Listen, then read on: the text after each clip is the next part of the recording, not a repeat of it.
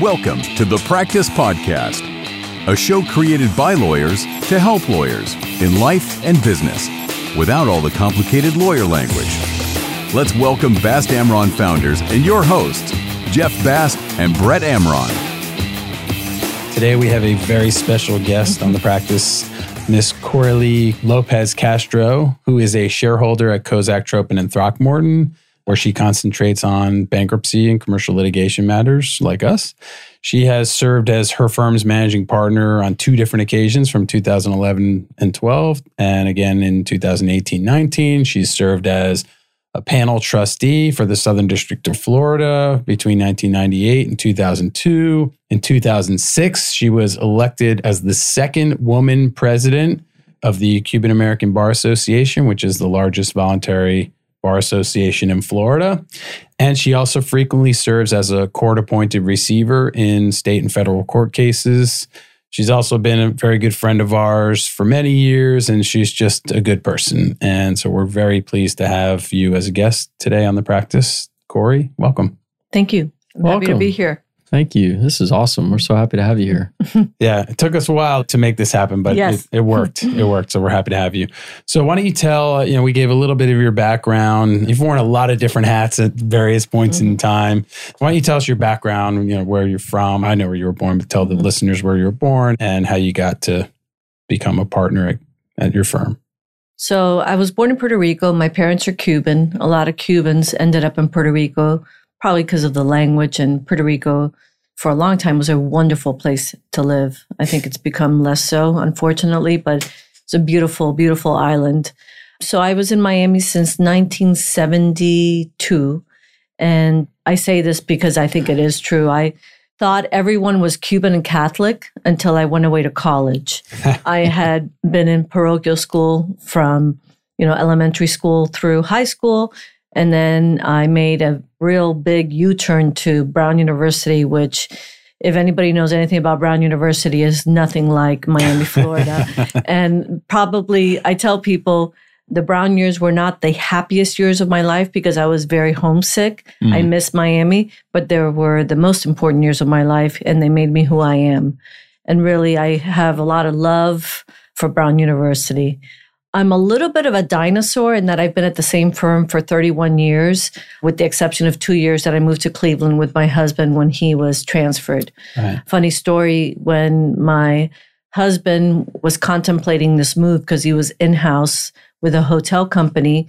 I took my parents out to breakfast to let them know that we were going to be moving to Cleveland.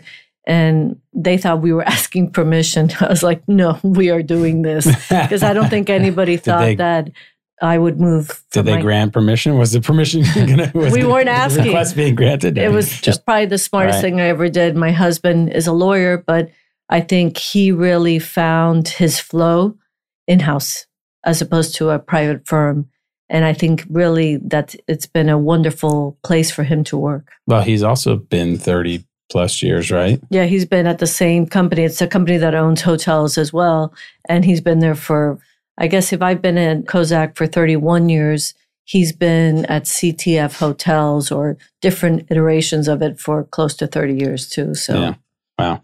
We also have a lawyer here, Dana Quick, who was here, left to do a stint in Ohio, and then returned to the firm. So, I know. And parallel. didn't you just make her partner? Partner, that's right. I read that and yeah. I was so happy yeah. because I've noticed that this firm has supported its women yeah. in the different choices.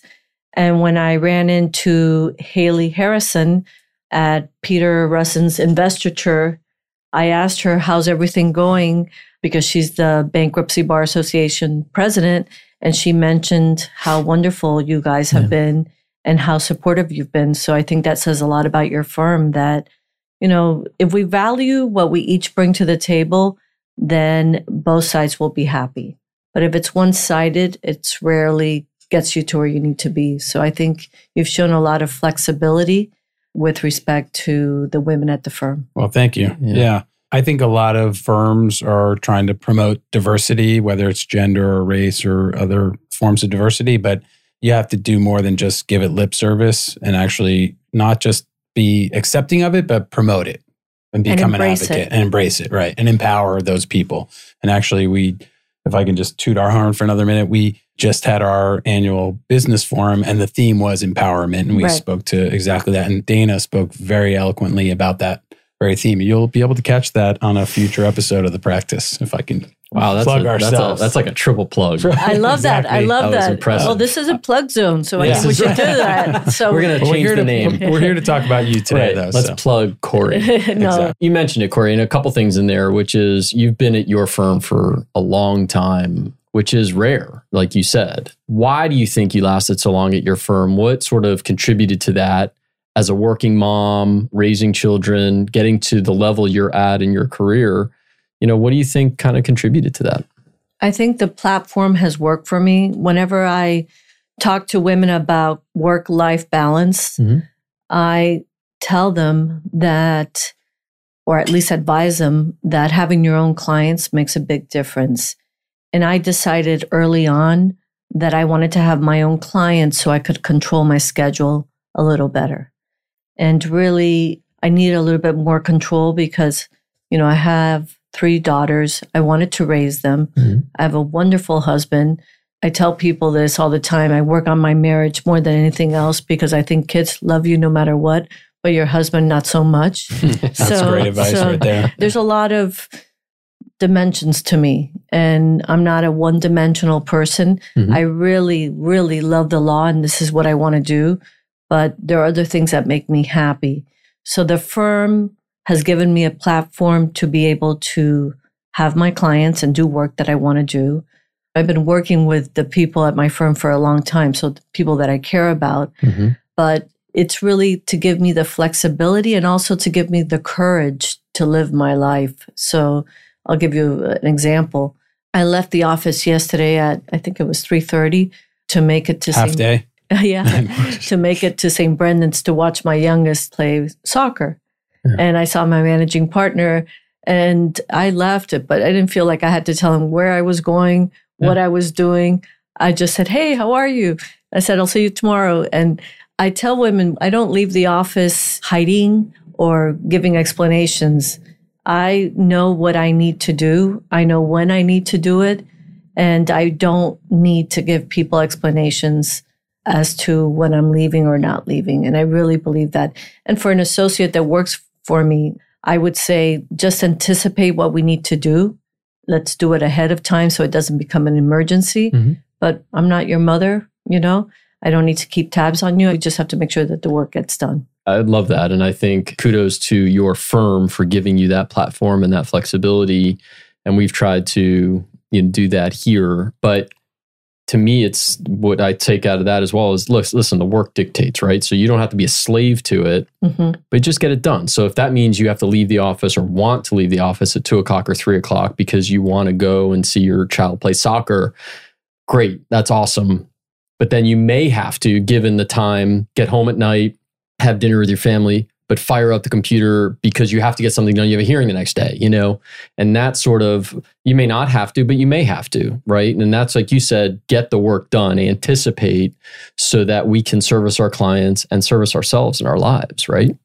Absolutely. Yeah. I mean, I knew what I had on Monday, so I worked some on Sunday Right. because I didn't want my day on Monday to be a complete nightmare. Mhm. So that when I was driving in on Monday morning, I'd already taken care of some things and I felt pretty relaxed about what I was going to be able to do. Yeah. I left the office a little later than I wanted hmm. because traffic in Miami is, Yeah. is challenging to say the least. Unpredictable. But it's planning. It's interesting. Sometimes lawyers need that pressure to get going. Yeah. Maybe when I was younger, I was like that.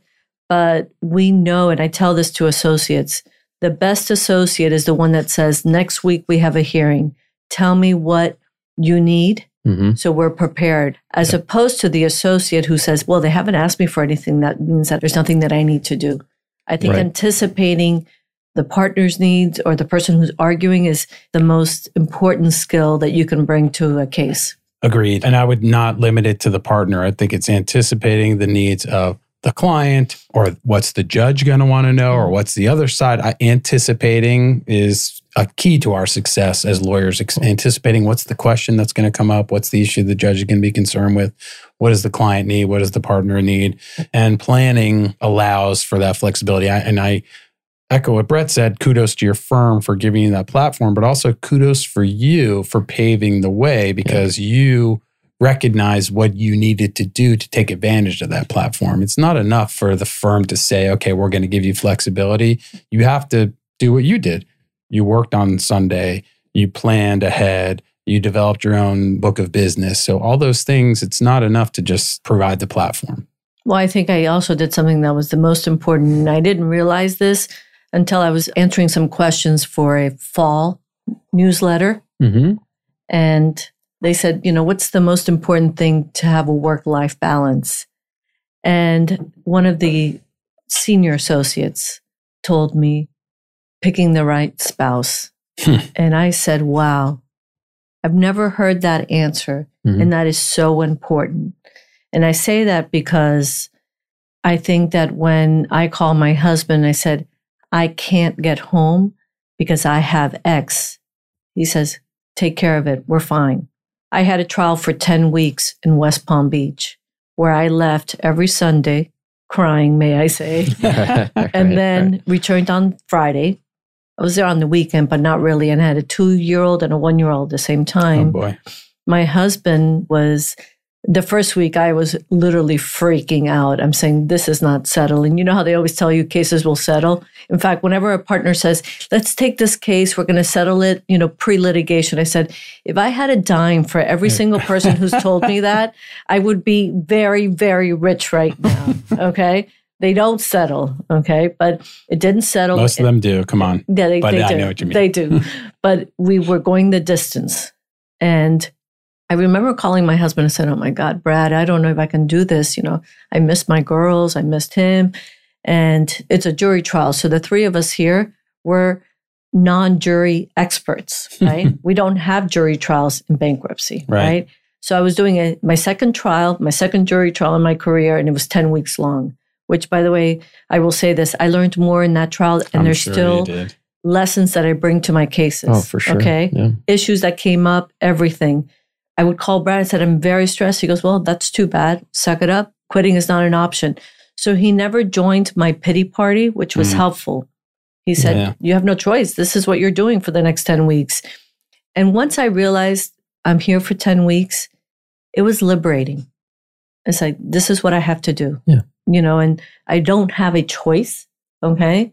Because I had come in to take over for someone on a trial team and still one of the most valuable experiences that I've had in my career. But pick going back to, you know, how we started this, I think picking the right spouse is probably the most important decision you can make as it relates to your career. Yeah, I think that's well said. The only pushback I would give, at least for myself and Brett, is the idea that we were involved in the picking part of that because I think, if anything, it's thank you to our spouses for picking us because I think we were the pickies, not the They, pickers. they took us in. They really did. Exactly. I and people around here will shake their head when they hear me say this, but I say it all the time, which is work life balance to me is hard. It's not really achievable because there's no balance, right? It's a harmony. So you were in trial for 10 weeks, which kept you away from your family for that period of time. So there really was no balance during that period of time, but because you had to give all of your attention to your work. But then I imagine after those 10 weeks, you spent a lot of time with your family because you could when you could. And so there was a harmony, it's sort of a flow that allows the family life and the work life to kind of flow with each other as best as possible. Because there's going to be times like in a 10 week trial when you're just. But that's rare. Right. That's Yeah, a very yeah. rare thing. And you will, you're right. You still have moments. I tell people sometimes when I'm both a good mom and a Mhm. good lawyer, I'm like, yes, I got this. right, right. Rare. Most of the time, that's rare. one day I'll be, oh my God, I was a really good lawyer today. Not so great Yeah. mom. Or I'm like, oh, I was such a great mom today. Not such a great, you know, lawyer. You have that push and pull, Right. Uh-huh. and you're right. yeah. It was funny, but even after that trial, I kind of missed a trial. Those trials are fun. Yeah. when you're Yeah. in trial, Yeah. you have one thing to focus. One thing I'll always remember about that trial, I was on the panel of trustees Mhm. and I asked Bob Angera, who was the U.S. trustee, you know, in Mhm. charge here, you know, to take me off the Rotation, panel, right. the rotation until I could finish. And he was always super gracious with me, like so nice. And, you know, he gave me a great opportunity, but he was like, don't worry about it. That's fine. And I always, I'm very appreciative, but I had one thing that I could focus and it tells you about the multitasking that they say you can't do. Oh, not in trial. Yeah. no, There's no multi. in, in, in No, anything. no. They say you can't multitask. Yeah, you can yeah. only concentrate on one thing. right. And boy, you're really good when you can concentrate on one thing. Right. But most of the time, I think we have to multitask. Right. We try. And like you said, it's really not achievable, even though people think you can. Right. Um, you can't give 100% to multiple right, things right. at the same right. time. And trial, the thing about trial is there's so many things going on. Even though the focus is on the trial, there's so many things going. You have a witness on the stand, you may have a witness waiting, you may have transcripts or exhibits that you're trying to pull together and anticipating what's going to happen. So that's a lot to do. And to focus elsewhere besides the trial is just impossible. It's impossible. Yeah. But But your point about your spouse, it's really who's your teammate, who's on your team, Yeah. whether it's at home or in the office. Same thing in the office, because I'm sure somebody was balancing your other cases and other clients in the office while you're away in trial for 10 weeks. So it's really who do you surround yourself with? It really, you know, it takes a village. That's not limited to raising a child. It's also, you know, being an adult too. You require a team. we all need help. And once we recognize that and we're humble enough to recognize that, then things start to get easier. I mean, I would say, I think it was like a year and a half ago or two years ago, I hired someone on my team because I just felt like I needed more help.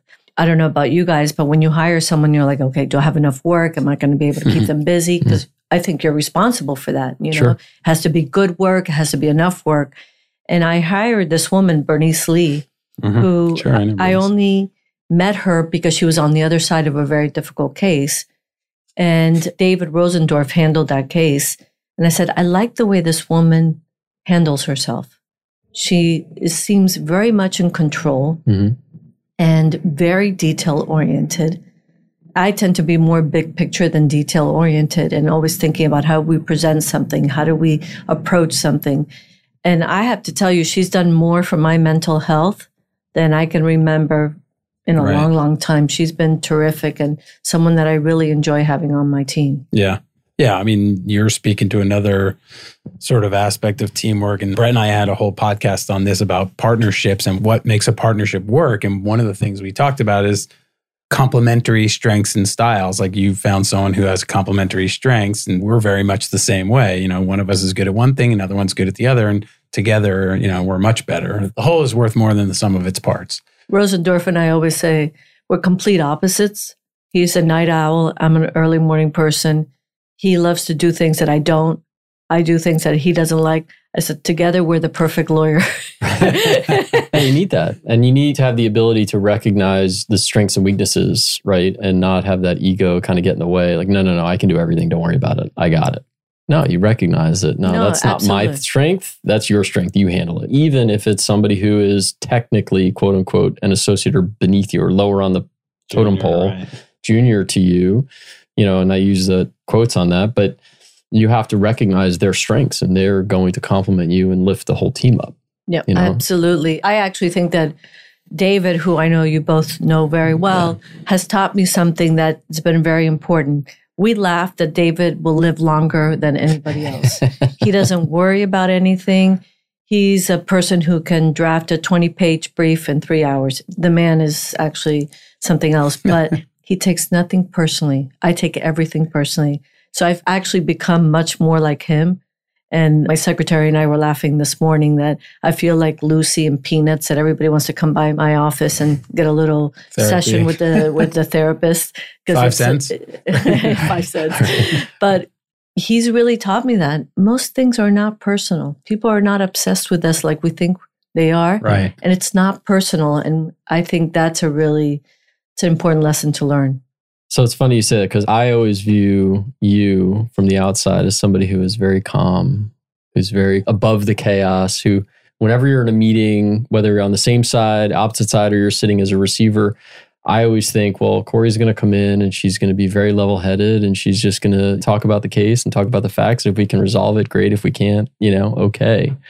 but I would never view you as someone who would say, I'm taking things personally. You know, I just would never. How do you do that? How do you sort of push that aside and sort of keep that control and sort of keep that chaos away? Well, number one, practice. Mhm. Number two, it's interesting you say that because I've been listening to a couple of podcasts. The I love- practice. Uh, Other Like other this one? pod- other podcasts. there another one? She said Many, other many. Wait, there's another one? Yes, yes. and I actually always am a little, I would say, judgmental about people's voices. Because Mm. voices are, especially when you're listening to podcasts, they really make a difference. Mhm.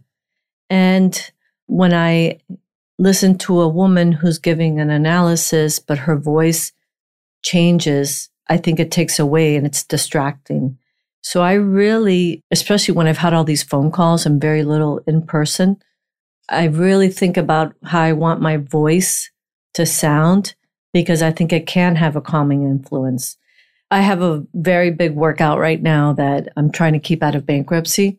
And my client relies on me to be calm Mhm. because he has a lot of turmoil and there's a lot of turmoil and there's a lot of moving pieces. So I have to be calm. And the other day they came to my office to meet and I had had one heck of a day, right? And I walk in and I'm the worst poker player. You know exactly what's on my face. And they go, What's wrong? I said, I've had such a day. And both the chief restructuring officer and my client said, No, no, no. We need you calm. That's what we rely on you. And it really was very kind of, I would say, disruptive to the meeting because Yeah. they perceived me as not being calm and cool and collected because I always tell them, let's not react. Let's just listen. So when they saw me a little bit agitated, They They- were panicked. they were panicked. They were like, You- oh, they did not like if you're it. panicked, we need. Oh, we're We're- in we're- trouble. So, We're worried so I 'cause you're realized that I give off a lot of energy. Yeah. So if my energy is not necessarily negative, Mhm. but too much, then the meeting is affected. So I really do practice that because I think that it's important to keep things calm, especially, I mean, the three of us have done this for so long. Yeah.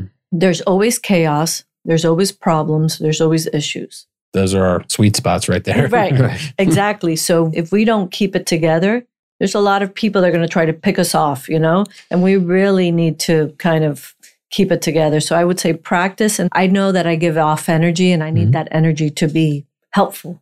Well, and the clients look to us for that, like your client in that situation, right? I mean, they're the ones involved in the situation. And so they come to us to try to be as emotionless as we can just to deal with the issue and help them. But we were talking about it before. That sort of bleeds off sometimes into real, I say real life, outside of the practice, right? In our home life and our personal lives, you know, and everyone always thinks lawyers are just so serious all the time. And what we do is somewhat serious, right? How do you let off any energy and steam? because what we do is serious and we can't show the emotion all the time, you know? So, how do you sort of let go and let some of that emotion go? Well, first of all, I love exercise. Yeah. To me, that's the most important thing. I have to start my day that way. And Mhm. it sounds, you know, not that sophisticated or but to me everybody needs to exercise because it's it's the best drug in the world Yeah. it's amazing You're going to have unanimous agreement in this Yes. room. Yeah, All, for sure. all of us, including our producer. That's right. I don't know if you're aware of the articles that talk about how men don't have as many friends as they should. And that really leads to happiness. And I'll get back to your Yeah, answer. yeah. So, and women, I think, are much better about having friends. And the reason why it's so important is because for men, if you don't have friends outside the home, then your wife becomes the problem solver, the psychiatrist, the accountant, the mother of your children has too many roles. And that's too much pressure, I think, for the wife. So they say that men need to go out and be able to say, Oh my God, this is really driving me crazy. And to be able to let off steam, Mhm. that's a very healthy thing and it leads to happiness. Wait, for so me, you're saying for women, men need to have friends, right? So we're not no, but, it, but For the- men too. right. No, for, know, men, for men to for be happy. everybody's sake, no, right? for men to be happy, Right. Right. they no, I agree. they with that. need they need that. I think women we're very good about maintaining friendships. Yeah. Right. And to me, I always have a fun lunch planned with friends hmm during the week. I have maybe one activity during the week with friends, you know, and really that to me is the best way. I don't talk about work that much because I'm a really bad sleeper. So if I'm talking about something or a problem, it's kind of stays in my head. Yeah. So, you know, when you were talking about whether I go work at home, I'd rather stay in my office, get it done. I really need a separation between work and home because it stays in my head.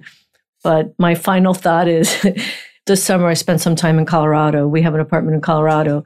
And I had a very difficult case, and my husband would only hear, you know, my side of the conversation, but he knew a little bit about the case.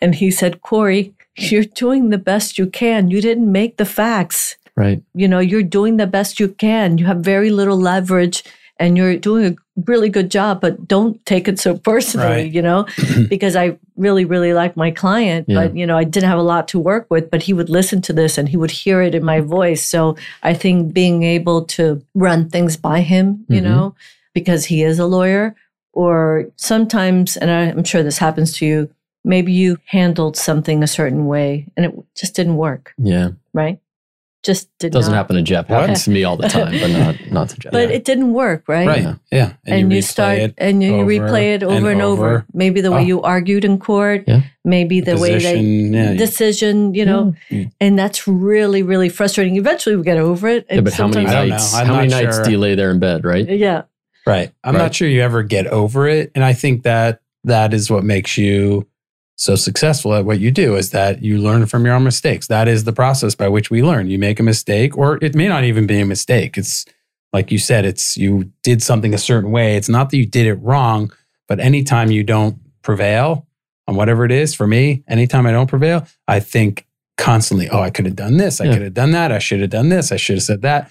I think that's how we learned. You know, if you didn't, if you don't do that, that's when you should be concerned. If you're like, Well- oh, you lost, and you're like, oh well, you know, but you know what? I think you're exactly right because I don't think we're experts because we're so smart. We're experts because we have this inventory of cases that we can look to Right. and we can say, this worked here for this reason. This did not work. So I don't want to make that mistake again. And that inventory of cases makes us the experts that we are because we can look to it. And I just think when, once hmm. again, having the humility to understand you're not that smart, you're not that special. Like I have a friend of mine who would say, mm-hmm. Cori, you and your firm and my firm, we're the only firms that know how to handle these cases. I said, Really? I think you are way wrong about that. There's a million people that can do what we can do or what we are doing. Let's not think we're that special because I Right. just don't think we are that special. Well, I think I tend to agree with you. Not that you're not special. I agree with you because I think you are, and I think your firm is, and it's the experience, right? And I think that I always thought for years, I'm like, I don't understand why in the legal profession and accounting, I guess, to any professional services, it takes a long time for young people to get to a point where, like you said, it's like you have this inventory of experience to pull from. And that's why you have to spend a long time in the practice in order to really hone your skills.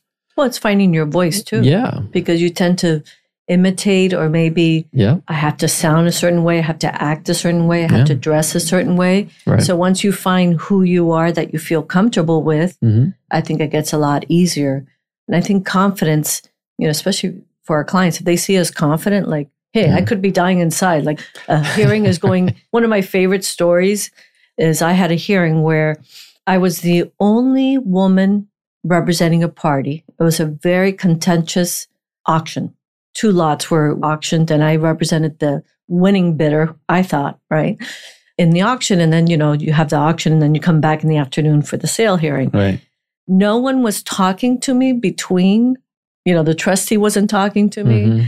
no one was talking to me i said okay this is Not not, good. good, Not a i great said sign. I, yeah. this is not good but before the auction i thought i had done a very good job of wanted to know what the rules were with respect to this particular issue because there was a little twist i said i just want to understand you know you will announce what the overbid needs to be i don't have to do the calculation in my head let's just say they wanted to change the rules And, you know, I had the right judge, I think, and I had made the clarifications. My clients were all men, were very concerned, right? And I heard one representative talk to the, what I would say, the main client say, the guy on the phone had said, How'd she do? And this client said she did very well. But I could just see that there was a certain Yeah. amount of worry, you know? And I said, We're going to be fine. We're going to be fine. Everybody just calm down, right? so we were fine. and the judge agreed, you know, it has to be apples to apples. They bid more money, they win. And you guys know going against the trustee, Mhm. going against everyone, it was It's- a big deal. And we went out for drinks after, and my team was, Yay, and you were the only women. And they were like toasting. And I said, Yeah, I'm sure you guys were feeling great about that when we were in court. you know, now everybody wants to toast, you know, diversity. Yes, we had the woman on the team, you know, and so forth. But that was a lesson. I looked around and I said, Wow, I'm still the only woman in the courtroom. That just doesn't seem like Yeah. it makes sense. Although I think we can all agree diversity is having a moment. Yeah, so why don't we talk about that? That's a Sure. great segue because I know you recently did an interview and article with Melanie Damian. You guys seem to be, as you indicated, sometimes the only women in the courtroom or running cases, or even as you and both Melanie are receivers or appointed as receivers. So, how can the practice, how can the legal profession do more to promote diversity and promotion of women to these positions, either as lead counsel or as receivers? So I think you need the experience. In Mhm. fact, someone who had seen that article said, I really want to do more of this work. And I said, okay, you need experience because on my most recent case, I had to do a lot of legwork before I got there. Mhm. And I'll give you a little twist. I was in Colorado and my family had come and surprised me for my birthday. But the appointment was being made two days before my birthday. Oh, so, no. you know, I didn't know if I was going to get appointed or not. So I headed to the airport. And then when the order got entered, I boarded the plane. So I left my family, Oh no. right? but this was an honor. Right. Yeah. You know, it was an equity receivership. They had a lot of faith in me. Mhm. We had done a lot of legwork before we got there. So my girls were great. They were like, go get mom, you're the boss, you know, go. And they made me feel pretty good about it. But that was hard, but the timing is not always perfect. Sure. And you just have to recognize that. But I advised this young woman, I said, if you want, I would start with state court receiverships because I think they're more manageable than an equity receivership in with the SEC. And that has, you need experience. It requires a lot of legwork. And you are there working for the victims and the SEC when they propose names, they want to make sure that three people who can handle the case.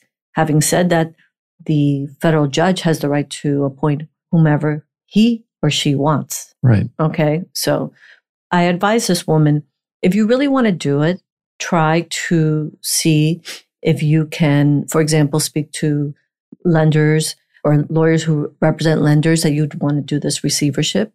And if it does work out, I'd be happy to mentor you in that receivership. Mhm.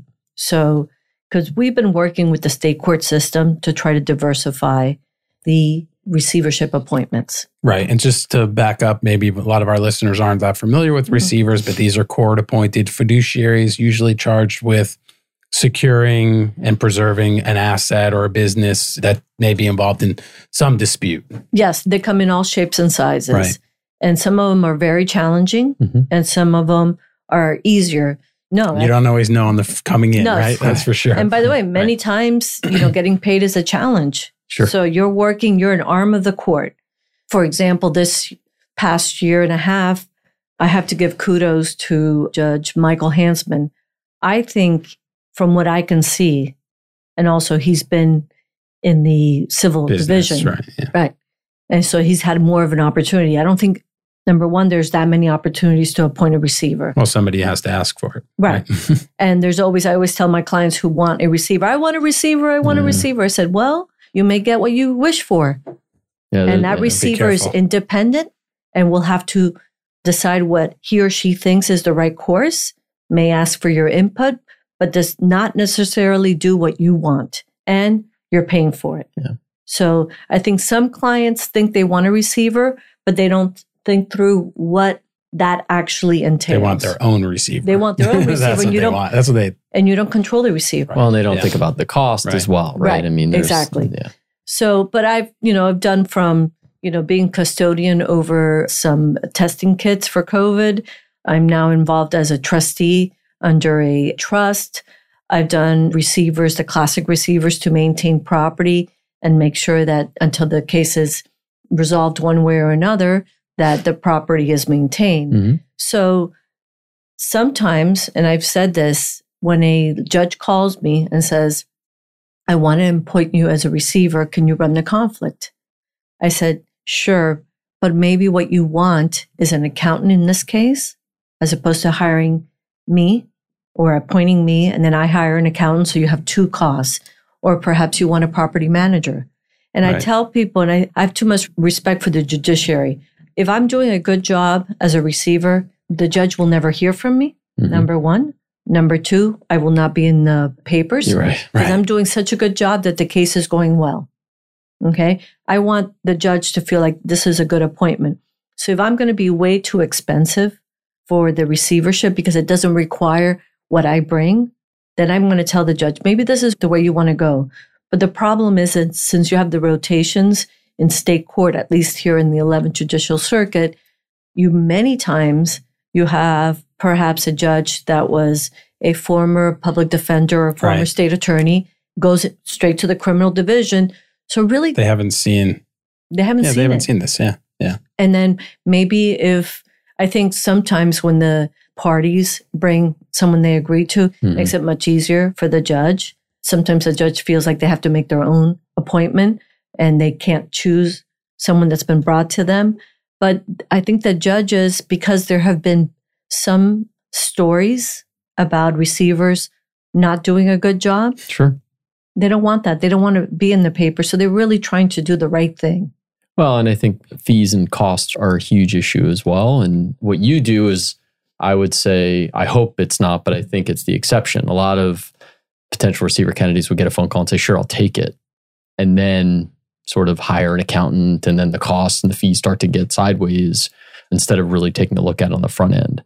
And I think that's what judges get frustrated by when you walk in and everyone's filing their fee applications trying to get paid and creditors end up not getting anything and nothing happens, right? So I think that's why you've been so successful is one reason. But I think in order to do that, you got to find your voice, right? I mean, you can't be a relatively new lawyer or a lawyer who has some experience starting to get into the game and have the confidence to say, I'm not going to take that receivership, right? Well, I think first of all, for a young lawyer, you must have worked on a Right. receivership. Yeah. Yeah. You need to have. Oh, yeah. Some experience. Absolutely. I, just- I don't mean that. I mean, like, if you're getting those appointments, Right. you know, if you're getting the call, you have to have that confidence to say, I'm not going to take that Right. one. Well, you're So- not turning them down if you're not getting them. That's for sure. This Yeah. is a good way to maybe try to be funny, but I used to have a joke because Jeff Bast and I had a case where I represented. I'm part of your joke. That's great. Uh, yeah. so he represented a bank and I represented this elderly gentleman. And my daughters would say, Are you going to court for El Viejito, for the older gentleman? I said, Yes.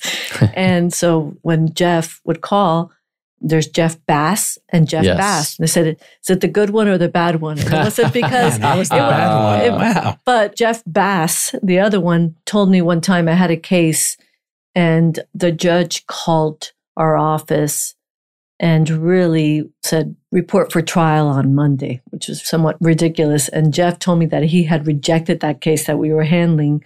And he told me something that I always remember.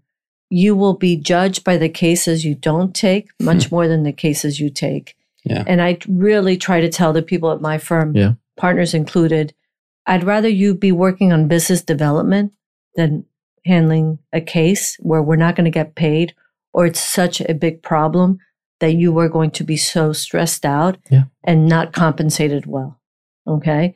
And really, I truly believe that I'm much more careful about what I take Mhm. and really tell people you have to think about it. You know, there's only so much time, right? So if you're handling that case and can you imagine handling a case that's stressful and not getting paid, right? So if I'm handling a receivership that I have to do the work. It's not like I have the option of saying, you know what, I'm not getting paid, so I'm not doing this, right? You have to do it. It's stressful. Mhm. You're not getting paid. And I could be spending time with my daughter, the one that's still living at home. I mean, to me, it's an easy choice. Sure. And I want the judge to look good. So I'm not a property manager. Can I do it? Yes. Am I smart enough? Yes. That's not the best use of my time. Right. And no one's going to be happy with Cori doing property management, even if it's at a reduced rate. Right. Yeah. So could you get it done? Yes. But there's somebody else out Right. there who could do it better, more cost effectively. Yes. And if you recognize that, you're better off saying no. You do more benefit by saying no Yes. than by saying yes. I think that is a difficult lesson to learn. And, you know, I think you'd hear that same sentiment among the deal folks out there. The best deals are the ones you don't do Mm-hmm. the ones you turn down. But I just wanted to circle back to one things that we're starting to run out of time that you said before, because we talked earlier about the days when you're a good mom versus a good lawyer. This instance where you were away in Colorado and you had to leave your family to go take this case. And I think that might be one that you would on the surface think, oh, that was a day when I was a good lawyer, but not a good mom. But I, I would say that's an example where you were both because Yeah. the lesson that your kids learned from watching you do the work, take the call, and make the sacrifice and go take this great job is invaluable. And so sometimes we teach our kids the best ways we teach them is by showing them. Oh, good I don't think they obey us. They model us. I agree with you, by the way, Jeff, on that instance because they were proud Yeah. Yeah, that I was What a that, lesson. that I was getting. Yeah. And this is something I've been working on really, really hard. Mhm. And I guess earlier that week, I had kind of put together my team and I said, look, I think we're going to get this. This is what we need to do before we walk in the door. And when they all responded, we're ready, let's go. My stress level went down. Mhm. And, you know, I think they were proud, but it's never perfect, you know? Right. It's never perfect. They all came to Miami after and I got to spend a week with them. But it's funny, I had this delusion, not illusion, delusion that I was going to go back to Colorado to at least spend one day with them. And I texted my husband because there was too much going on. I said, Look, I'm, There's no way. there's no way. And he goes, Got it. No worries, you know? And actually, that was the smartest thing that I could have done. And that night, the first night when we took down the premises, my team, we went and we went back to the office to plan the next day. And then we had a drink together and we said, wow, that was fun. We've had like Mhm. such a great day. right. It was great. We did so many things, including meeting with a lot of the victims because they came to the premises and we were happy that we could talk to them and explain to them. They still thought it was a Ponzi scheme, right? So they thought they were going to get their check. Mm, And we said, look, you're not getting any checks. This is over. This is going to be shut down. yeah. Well, I always say that most often in our careers, the hardest work is the best work. You know, yes. times when you're a trial or times, you know, seizing a premises, you never work harder, but it's never more rewarding. I and agree. especially when you can touch the victims and actually speak to the victims. It's a rare opportunity at the beginning of a case to communicate with the victims. Usually Right. it's months later and they're frustrated and upset and nobody's talked to them for so long. And so good for you. Good Yeah, I've for ta- you. I talk to about 10 a day. Yeah. Because I know that just, even if it's bad news, They want to be heard. they want to be heard Yeah. and they want to know the truth. So Yeah. if they call me, they will either get a return call from me. If I feel like I can't do it that day, I'll have someone return it. But I talk to about 10 a day just because I know they want to be heard and they're so frustrated and many have lost their life savings. So hmm, It's unfortunate. Well, they should be fortunate to have you at the helm of that ship, even though you didn't drive it into the iceberg. So, Cori, this has been a lot of fun. I know we've run out of time. I know you have some schedule constraints, but we'd love to have you back because we've touched on so many topics today that are worthy of a whole episode. Yeah, the sleep issues, the exercise, the empowerment on so many levels. Yeah, thank you, Cori. This was awesome. I this loved was it. great. Super fun. If you have any questions for Cori or for us, feel free to reach out. And if you want to hear some additional topics on the podcast, let us know. If you like this episode, please give us five stars, follow us, and share it with your friends. And we'll see you next time. For more information on this show and other resources, visit bastamron.com and connect with us on LinkedIn, Facebook, and Instagram at fastamron.